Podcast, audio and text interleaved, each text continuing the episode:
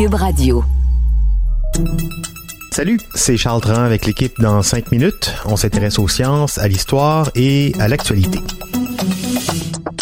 Aujourd'hui, on parle de Jéricho. Ce nom vous dit peut-être quelque chose. C'est le plus ancien village du monde. Il est situé en Palestine, en Cisjordanie plus exactement.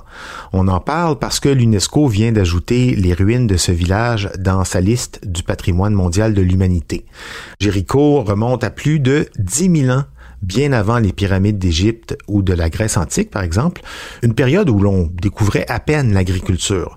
Eh bien, le plus ancien village continuellement habité sur la planète, il date de cette époque.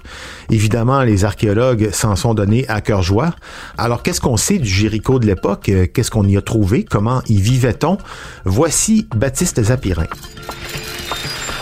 Le site de Jéricho est fouillé par les archéologues depuis 1868. De ce qu'on a pu en trouver, l'histoire connue de cet endroit commence vers les 12 000 ans avant Jésus-Christ.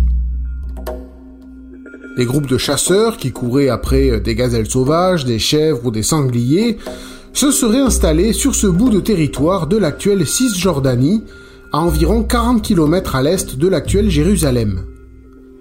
Il faut dire qu'il existe sur place une source d'eau permanente qui transforme ce coin de désert en une magnifique oasis au climat tropical, avec des palmiers. Mais à cette époque, qu'on appelle le Drias, le climat était plus froid et il était impossible de s'installer nulle part de façon permanente. C'est donc au début de l'ère géologique de l'Holocène, vers 9400 avant Jésus-Christ, il y a 11 000 ans donc, que Jéricho commence à être réellement habité, à l'année longue, à la faveur d'un climat qui se radoucit. Des preuves archéologiques montrent que plus de 70 maisons et environ 1000 habitants y étaient installés.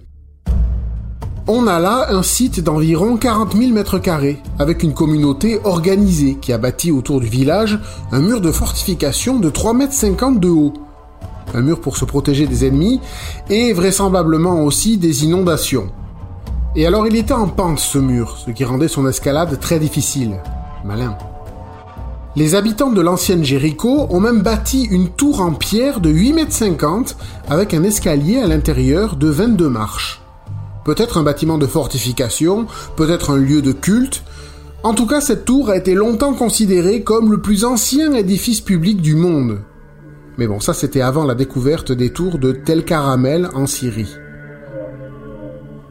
Tout ça est assez incroyable car à cette époque, hein, on le rappelle, la poterie n'a même pas été inventée encore. Les maisons datées de l'an moins 7000 ont été fabriquées en briques de terre ou en argile, sans doute à l'aide d'outils de pierre, hein, des archéologues en ont trouvé sur place. Des maisons d'abord circulaires, puis rectangulaires, avec des fondations de briques et d'argile, et des toits plats mélangeant euh, roseau et argile. Les murs étaient épais de 50 cm, et euh, à l'intérieur, ils étaient recouverts par une sorte de plâtre qui créait une surface lisse, mais euh, sur lesquelles on a pu découvrir des traces de décoration dessinées avec des empreintes de pouces. C'était aussi des cuisiniers délicats. Les archéologues ont constaté que les maisons avaient de petites cours d'environ 7 mètres carrés, qui permettaient de cuisiner dehors, sans que la fumée vienne déranger la maison.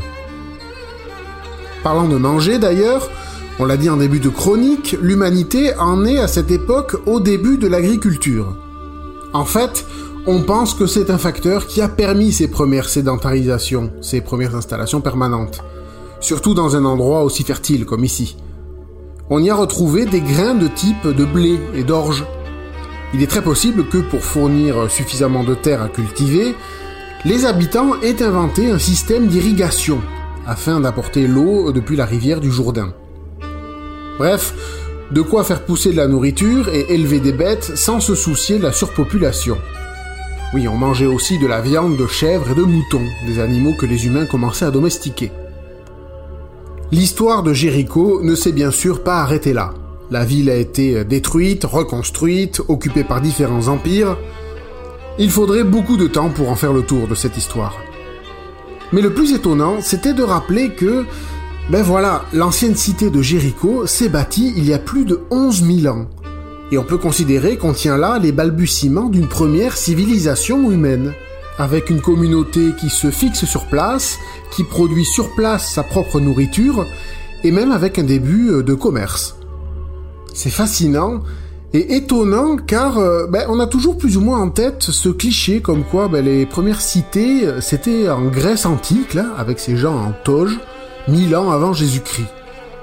Eh bien non, c'est bien plus ancien. Jéricho c'est 9400 avant Jésus-Christ, et maintenant ces vestiges sont inscrits au patrimoine mondial de l'UNESCO. Oui, et on rappelle aussi que la ville moderne de Jéricho existe de nos jours avec euh, environ 20 000 habitants.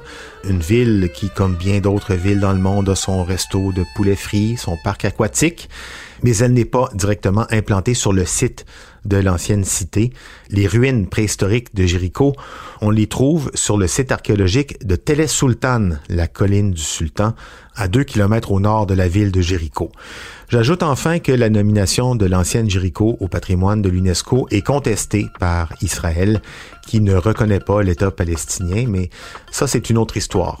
Merci Baptiste Zapirin, c'était en cinq minutes.